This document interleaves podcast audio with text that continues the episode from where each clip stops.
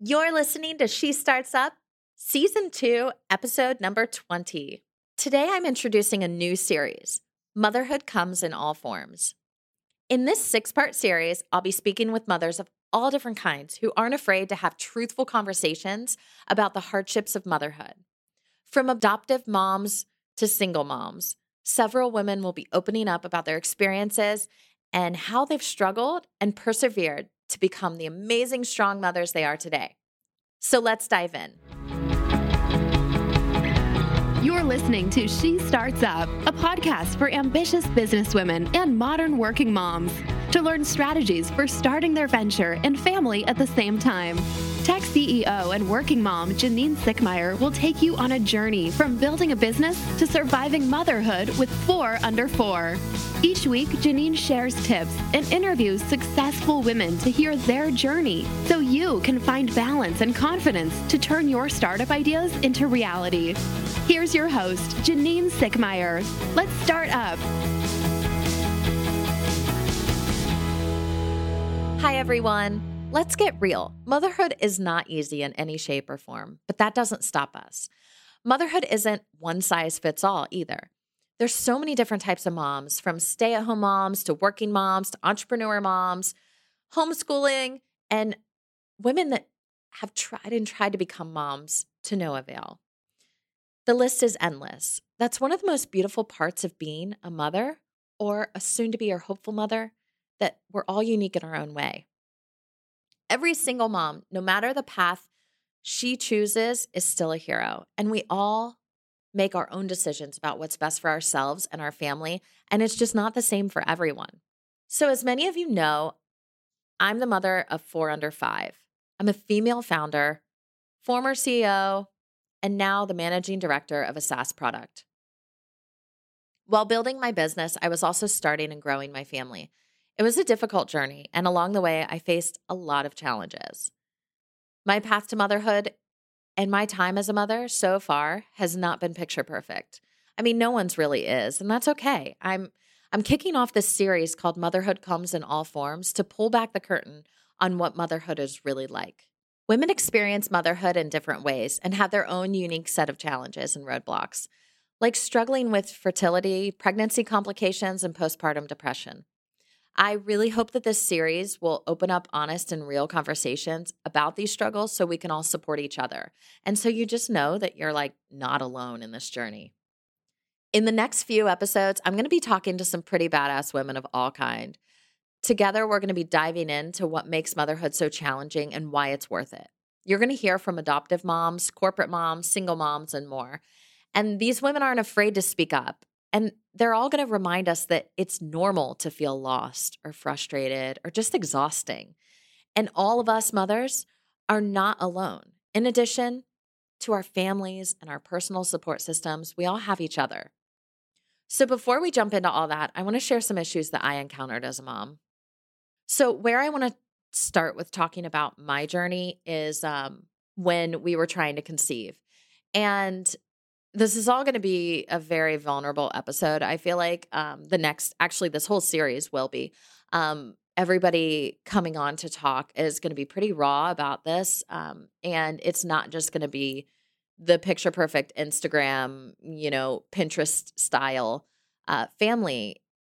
And I think that is often misconceived because so many people look at what we do, our highlight reels of our lives online and think that eh, they have it all and everything was perfect.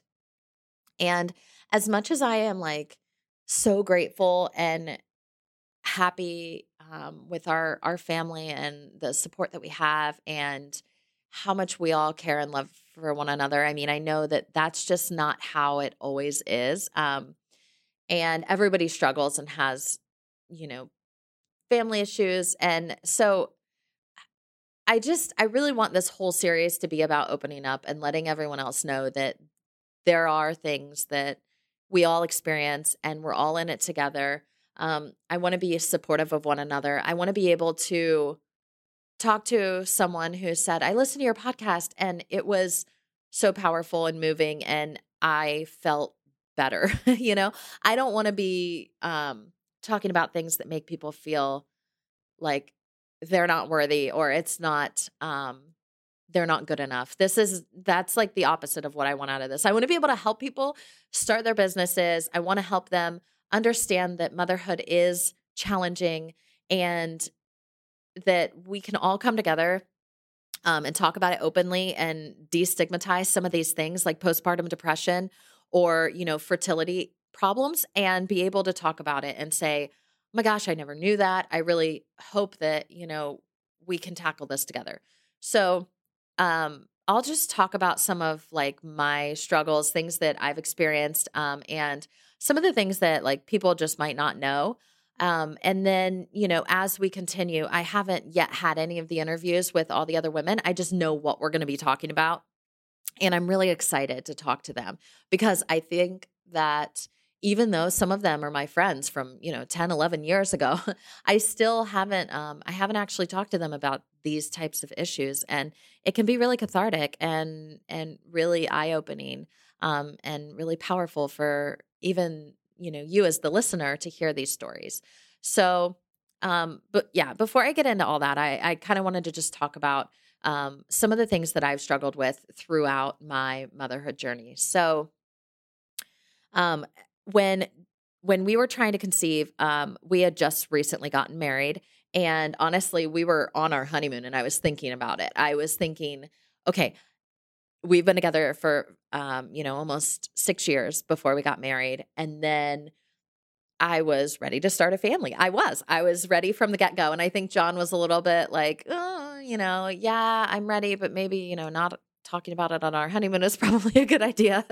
but I was, I was totally on the other side of it. I'm like, all right, married, ready to have kids. And not everyone feels that way. I think that having that conversation with your um, spouse is, you know, it's really important uh, to make sure you're both on the same page. And obviously, you know that, but it's just something that um, you may not be thinking, you know, that you're ready right now. Or, and a lot of people, I know so many people who have been deciding lately that, you know, they're not ever going to have kids. And that is totally fine and valid too. And I hope that, you know, my conversations here isn't um, that they're not going to like, all of my friends that choose not to have children, um, you know, are discouraged or like pushed away by these conversations. But um, uh, because you know, I, I talk a lot about being a mom, um, but I am just as interested in people that choose to not have children. Um, I'm interested to hear their stories and their journeys as to how they got to that point too, because um, that's just that was never in my thinking. I have always wanted a big family. I've always wanted many children. And I think um, that it's so weird when you're, um, before you start trying to have kids, you don't know if you can or not. And I'm like baffled by that. I don't know why it isn't easier that we can't just go to the doctor and say, can you just make sure that I am able to have children? Um, because it's just it's just not that easy and i i think that we don't know that as younger women. Um, we don't know that that's the case. We all just think, oh no, we need to protect ourselves, make sure that we don't have children too young or whatever you're taught or, you know, whatever you, however you grow up thinking.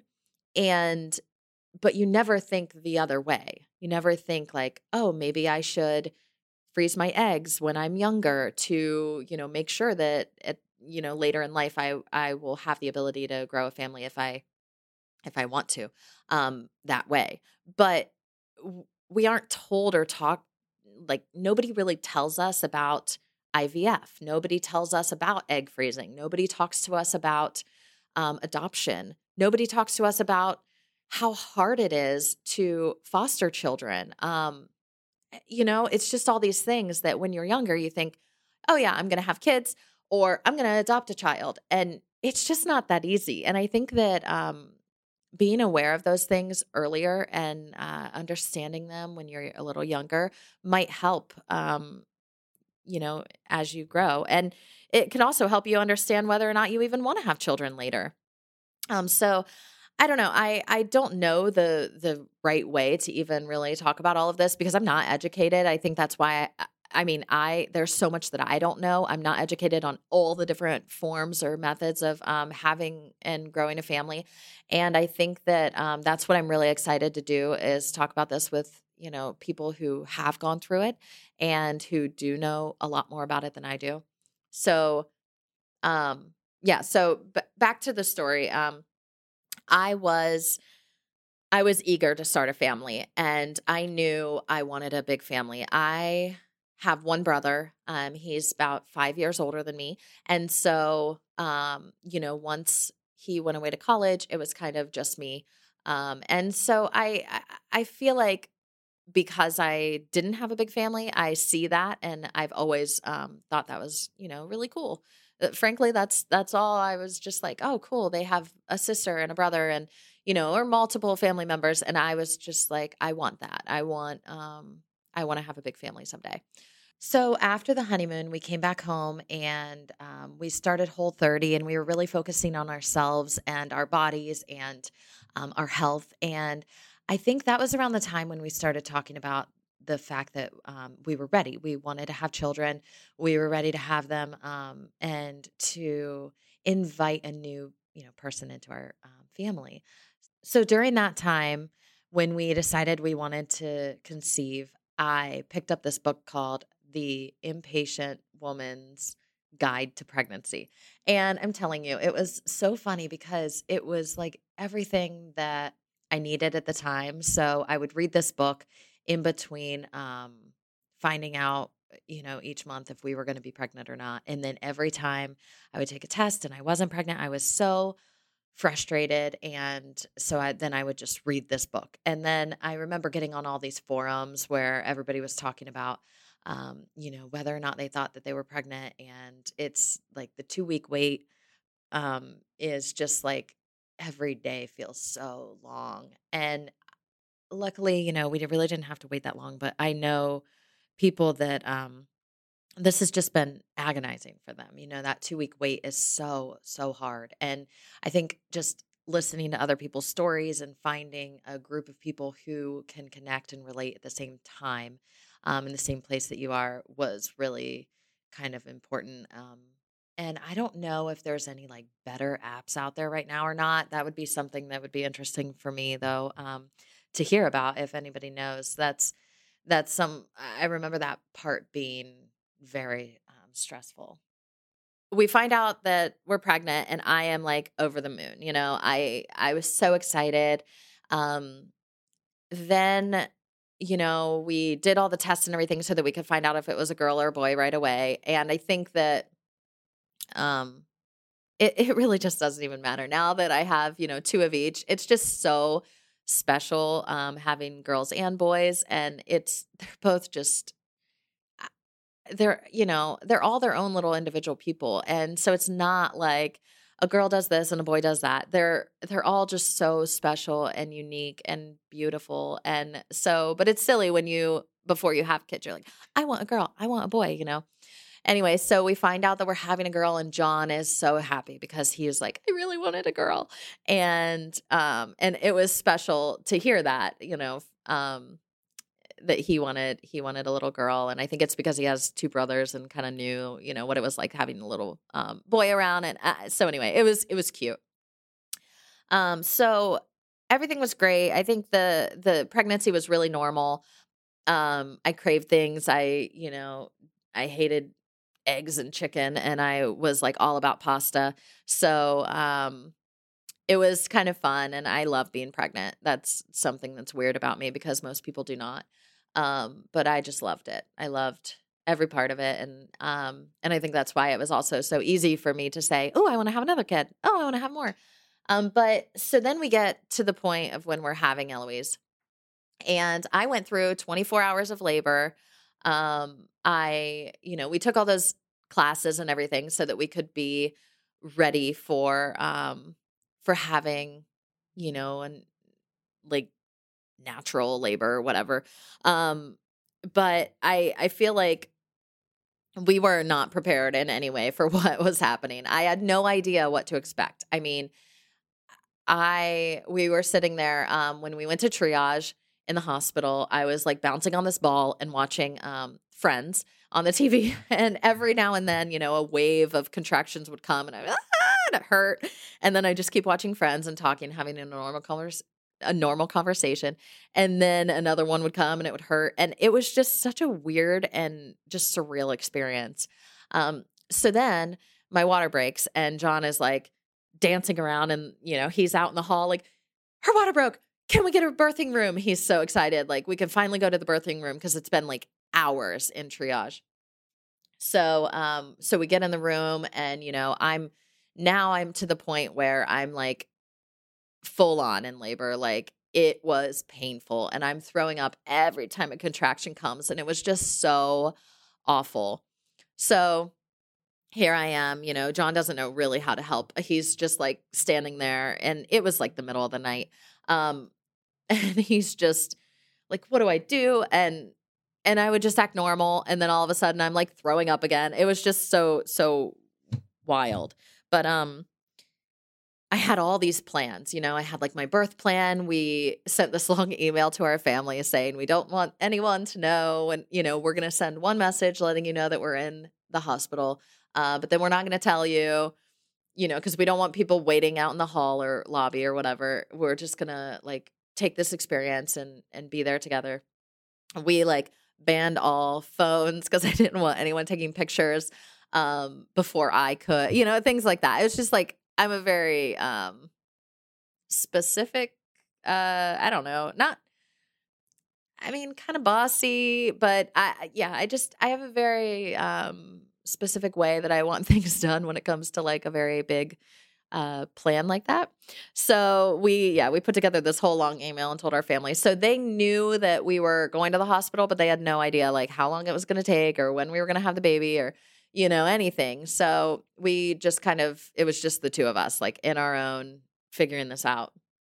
Um, so I get all the way to, you know, however many centimeters, and I forget, I think six or seven, and they were like, okay, you need to have the epidural. Um, I do that, and then we get all the way to 10 centimeters. I start to push, and then there's like a nurse change, like a shift change, and a new nurse comes in and she's like, No, you're at nine. I mean, really, it's just their opinion on if it's like, you know, they everyone has a difference of opinion on if it's nine centimeters, 10 centimeters. So so she says, No, it's not um, it's not time. And then all of a sudden I just see John being like frantic. Like he looks worried and they're handing him these um you know a hat and a gown and all this and they're like here you you need to take this. And i'm just like looking around at everybody and they looked all worried and then they just start pushing me down the hall. They're like emergency c-section we got to get her out of there. So we both had a fever i think you know i had a 103 or something 104 eloise inside she had a fever. It was it was pretty traumatic. Um they rushed me in uh, she was born within 15 minutes after that. And um, and I was, I mean, I didn't know the doctor. Um, I remember I, it sounded like a staple gun or something, and I was like, "What is that? Like a staple gun?" And um, and she just like popped up and over the curtain, and she's like, "They're dissolvable, don't worry." And then just went back, and I'm like, "What?"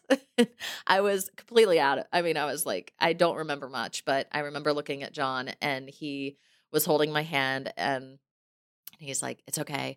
Everything's okay. And he didn't want to, you know, see her first because I was like, I want to see her with you. So um, they brought her over and and then when I was in recovery, um, they allowed us to breastfeed and hold her and all of that. So it was really, um, you know, it, it we didn't have to wait that long to see her. I, I mean, I heard her first.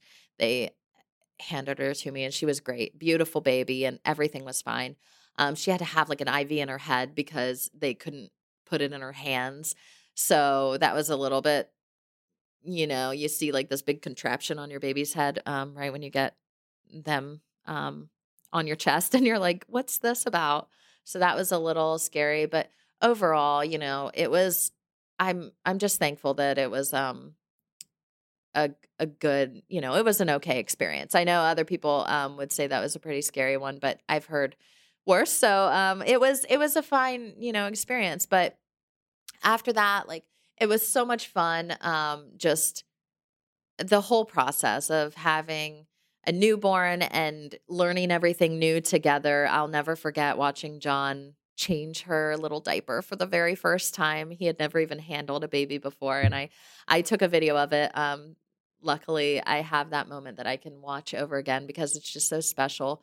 Um learning how to breastfeed was a nightmare. I'm like, what is this? You know, you never know what that's like and there's no way to really prepare for that. So that was crazy um and different and just you have to be completely like I mean, it's you just kind of don't care about everyone coming in to help you and try to lactation nurses and you know it's it's very kind of um unusual but um you know and then when I was pregnant with Aldrin everything was great had a wonderful pregnancy and then um I actually one day went to the doctor when I was about 25 weeks um I was like I'm just not feeling good and I didn't know why um so I had my appointment with him and um, as I I was like waiting for the doctor to come in to check and make sure the belly was all doing okay. And I just said, I just don't feel great. I'm just gonna I'm just gonna step into the bathroom for a minute. So like I went in there and thought I was gonna throw up, but then all of a sudden I woke up and I was on the floor. I passed out in the bathroom um, at the doctor's office and they rushed me over to the hospital. Um, and apparently it was it was dehydration but i had no idea what was going on i i was in the hospital um all day and you know just got fluids and stuff. So that was the only thing that was like kind of weird during aldrin's um, pregnancy. It was a it was a wonderful um, pregnancy otherwise and um, we had a c-section planned. He came a day early so i went through labor again um, even though i was not supposed to. And I had to wait until you know I got to a certain point because I had a had a smoothie or whatever. it was like nonsense. Um, so I they said you you have to wait seven hours from the time that you ate anything. Um, so we sat there and watched Stranger Things on my phone as I was um, laboring with Aldrin. So that was a weird experience. um, he was great. Everything was so wonderful with him. And then we find out just like a year and a half later that I'm pregnant with twins. And I think that was like the biggest shock. I mean, I was like I mean, I was in shock. I I didn't know what to do. I called my mom and just started bawling. And I'm like, I don't how am I going to do that? How am I going to what is my body going to do with twins? I mean, I what am I gonna how how am I gonna keep running a business with four little kids? I mean, I was completely scared. I had no idea what to do. And I think John was just as scared. We were on our way. We went to the doctor just to get it was a normal eight week checkup, you know, to talk about how we were pregnant. We were so excited. And we went in and the doctor um, did the the test and the ultrasound, the very first one, and he said, "Well, um, and we we went into it and we were like crossing our fingers and we were being so silly and I was like, "We're just hoping for one in there." Haha, laughing around and he's like, "Hmm. Well, and we got a little scared at first like there's a baby there. I know there is. I know I'm pregnant. And he said, There's two you guys there's there's two babies in there and i'll never forget that feeling i was like what what do you uh so i said well how how am i going to make them both feel special and that was the first thing i said to him and he just kind of ignored me and kept doing the test and and i was like what what am i going to do with the other two i already have i and i just was so nervous about like sharing my love like sharing my heart. I I was so scared. Um and my you know, I when I called my mom, she just she was like, "You know what? You're going to be okay. We're going to do this together. It's fine. Everything's okay. You're going to be fine. We're all going to be fine." But like she didn't believe me at first. She's like, "What? Yeah, right." And I'm like, "No, I'm serious." And she's like, "Yeah, right." And I'm like, "No." And she's like, "You're joking." And I said, "No." She's like, "Oh my god." So after I told my mom and really kind of worked through a couple of the initial panic um, moments there, I I think I started to it started to become real maybe three or four weeks later. I mean, it took a really long time. Um, I had no idea what was going to happen to my body. I had, you know, I'd had two other pregnancies and everything was fine, but I was very concerned about um, how a, you know, a double pregnancy was going to be. And I was really concerned about the health of the babies. I had no idea what to expect because there's so many complications that can happen with twins. And I was just really afraid of of, you know, what we could experience. So, um, you go to a lot more doctor's appointments when you have twins. Like every week, um, I felt like I was going to the doctor, and they were always doing ultrasounds because they wanted to see, you know, where the babies were, how were they growing. So we did ultrasounds all the time and tested um and then we we also did a lot of uh, measurements to make sure that they were growing at the same pace and there were a couple of moments where we were a little bit nervous. Um near the end of the pregnancy, Astrid stopped growing. So she was um, baby A and she was down like in the bottom left corner. And then Orson, baby B, was like taking up the whole top portion and he was kind of like crowding her in. He was pressing, he was like stuck underneath of my ribs. I had to go um, to urgent care and see if, you know, he had broken a rib at one point. Um, and I was getting massages daily at one point because I couldn't get him out of my ribs and it was hurting so bad.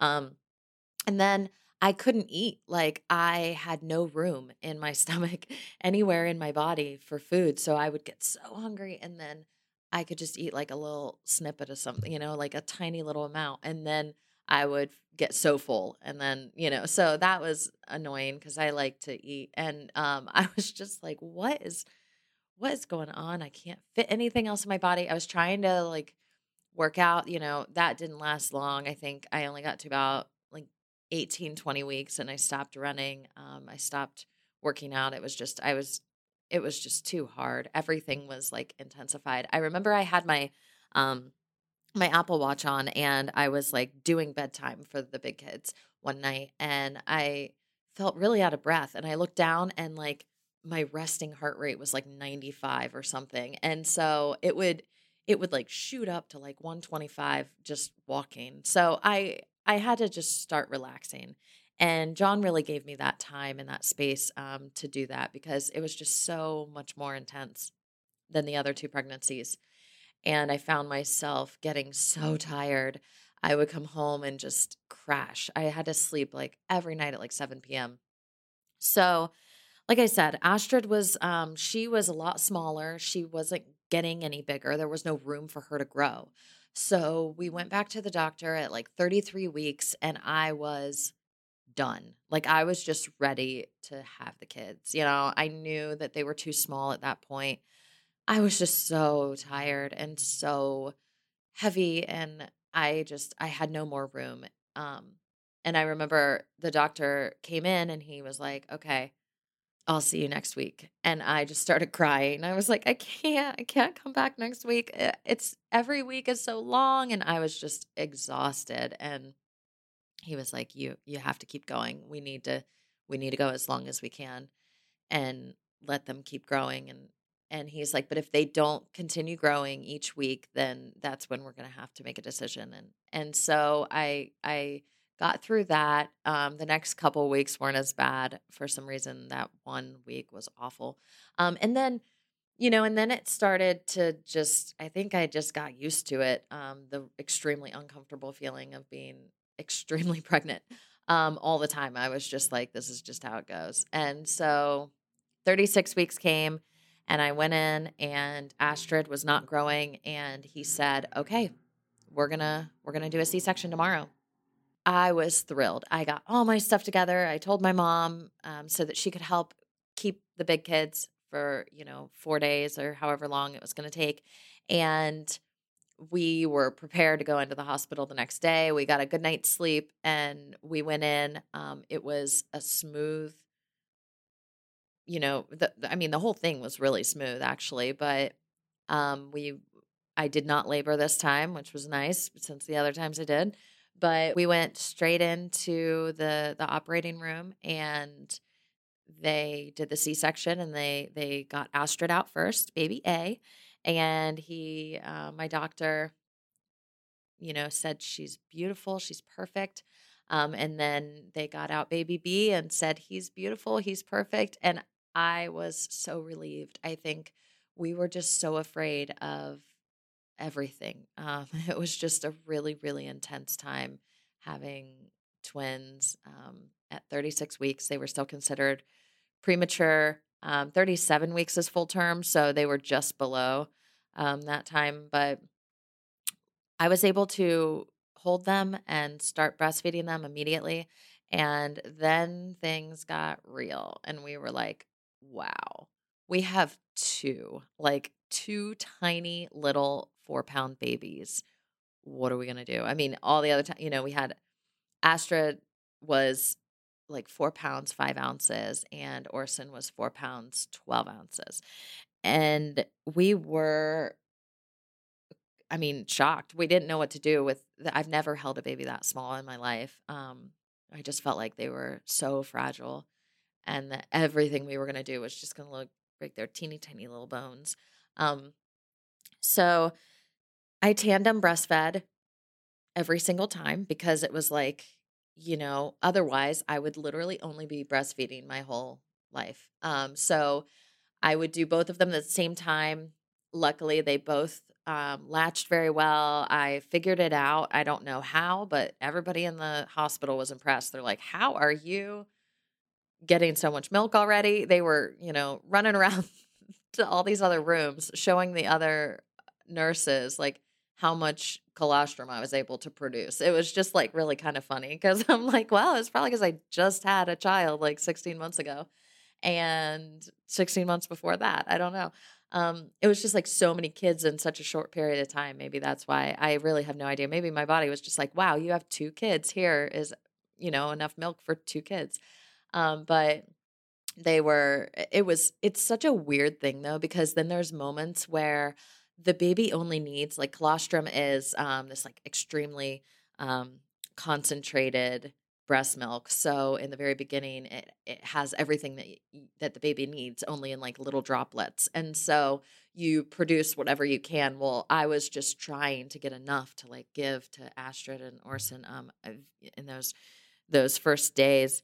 And I remember just like every little drop mattered, you know. So I'm like trying to use a little syringe and get little tiny droplets out so that I could feed her with a little syringe. And I'm like, this is unbelievable, just this tiny baby.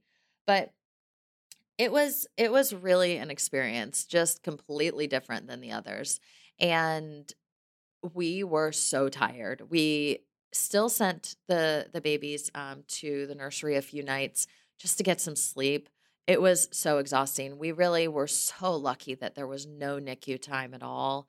They were um there were a few points where they had to go under the lights. They were getting pretty chilly, Astrid especially, and at one point the um the like NICU doctor came in and said you know, this little one, she needs to be on skin to skin for 24 hours. You have to hold her on your body she needs to get warm again. If not, you know, we're going to have to do all this. So I um we had to call off everything for our family visits and all this and I just had to hold her. I had to I had to have and I ended up just taking both of them and putting them both on my chest and I held them um for a full, you know, 24 hours. I just needed to be able to um just help her, you know. She was just she was it was um, she was losing weight. She was extremely cold, and um, so we were just doing everything the doctor said.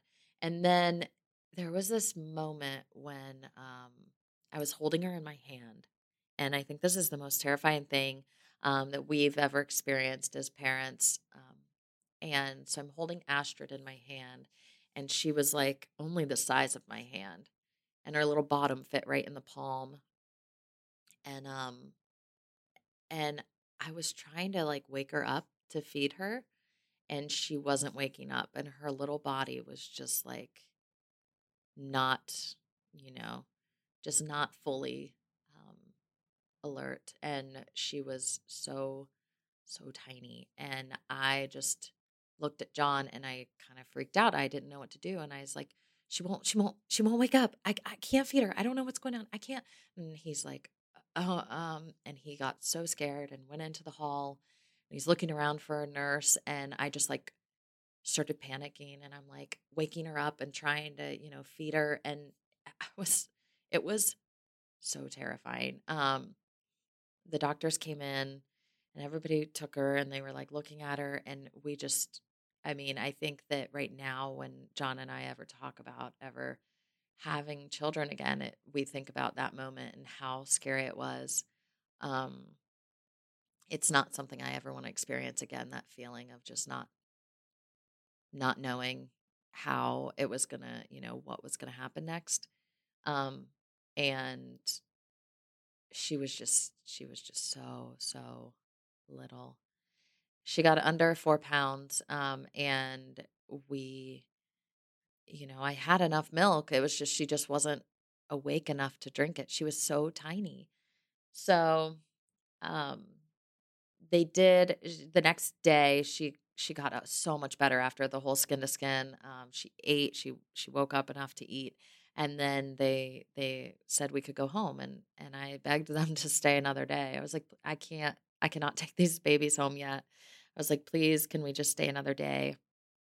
And so they said that was okay and and we were so happy because we really needed that that reassurance and just one extra day um to kind of make sure, you know, that they were being checked out. We had them checked we kept going to the nursery asking the the you know NICU doctor to look them over, do more tests, just make sure they're fine. I just couldn't. I was like, I, I can't take them home like this. They were, they both had jaundice, but I want to make sure that they weren't, you know, that that they were okay to leave. And so, um, so they said that's fine, and we took them home, and it was, it life was just different. It was so hard. We were up all the time. We um, we both both of us had to we took shifts so you know i was um, i went to bed at 8 p.m and i john stayed up till 2 a.m and then we switched and so then i got up at 2 a.m and i was up the whole next um, few you know pretty much the whole day and then i would try to take a nap here and there but i couldn't and so it was just yeah it was so exhausting but I think that um, we ended up, you know, we we ended up just talking about it and going, what are our biggest problems? What do we need help with? And we both realized it was lack of sleep. So we hired a night nanny, and I never really thought that that would be something I would do. I was like, that's kind of strange having someone in my house in the middle of the night um, with my children there, and you know helping me breastfeed. I just I didn't really understand what that was going to be like. But after I worked with um, a night nanny, I feel like everyone that has twins should have a night nanny. I just think that it was a huge, huge lifesaver in our marriage and our family and for the other kids. For me to be alert during the day and have someone stay up round clock, like it was just, I mean, it was so important. So we had someone staying the night. We had like a, a spare room off of the nursery, and they would literally stay in the nursery with the babies all night long and pretty much watch them, make sure that they were breathing properly, make sure, you know, make sure that they wake up to eat. Um, it's so important when they're so little that they need to, you know, be eating all the time. And they have these like we just had a full routine. It was so structured. And I'm so glad we did that because those days were really hard. Um, so, you know, I mean, those are like some of the, I feel like what I experienced though overall was, was really, um, pretty normal. You know, I think all of that, everybody has fears and worries and concerns and struggles. And after the twins, it wasn't until about three months later that I realized I had postpartum depression. And it was something that I I thought I would have had earlier on. Like I thought that with Eloise, um, I was a little nervous about it. And then with Aldrin, and I was like, okay. So I didn't even think about it with the twins because I had been fine after the other two pregnancies and births and, you know, and then it just hit me so hard after the twins. I had no idea. And I'm just so glad that we recognized that it was not me um, so that we could get help because it was something that um, I think a lot of people wouldn't understand unless they, you know, I think they wouldn't know that that's what's happening.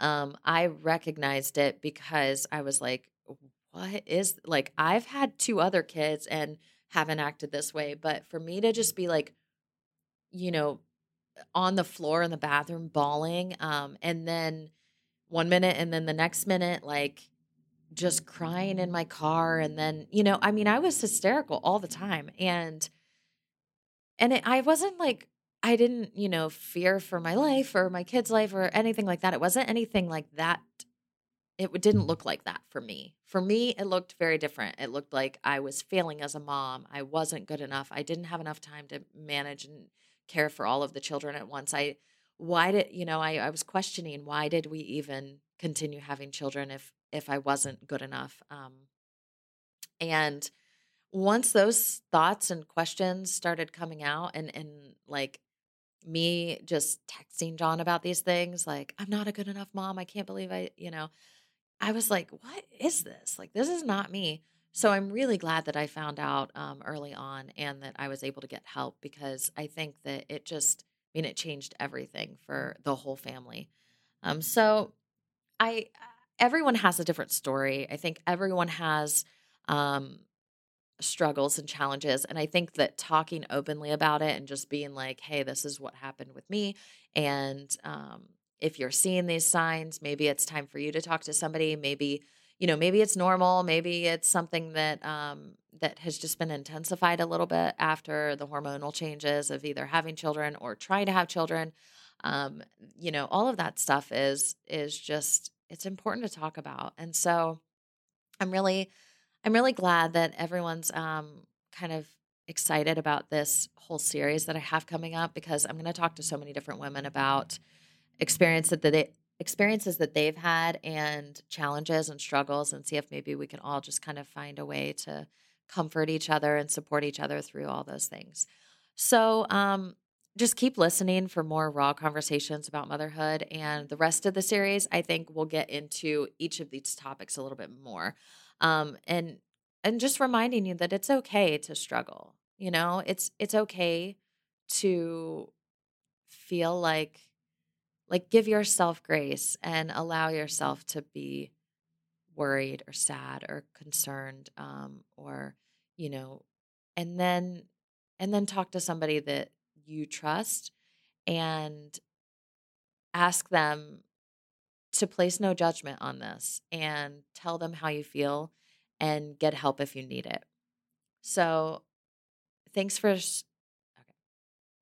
thanks so much for joining me today you can find all of the resources in this podcast in the show notes and follow me on Instagram at Monami Janine and Twitter at my friend Janine. And tell me what you thought of today's podcast. You can use the hashtag She Starts Up Podcast. See you next time. If you want to use any of the tools or resources I mentioned in this episode, visit the show notes for links and subscribe to the podcast She Starts Up to stay in the loop and visit my website, monamijanine.com, to sign up for my weekly newsletter. Thank you so much for listening. Until next time, let's start up.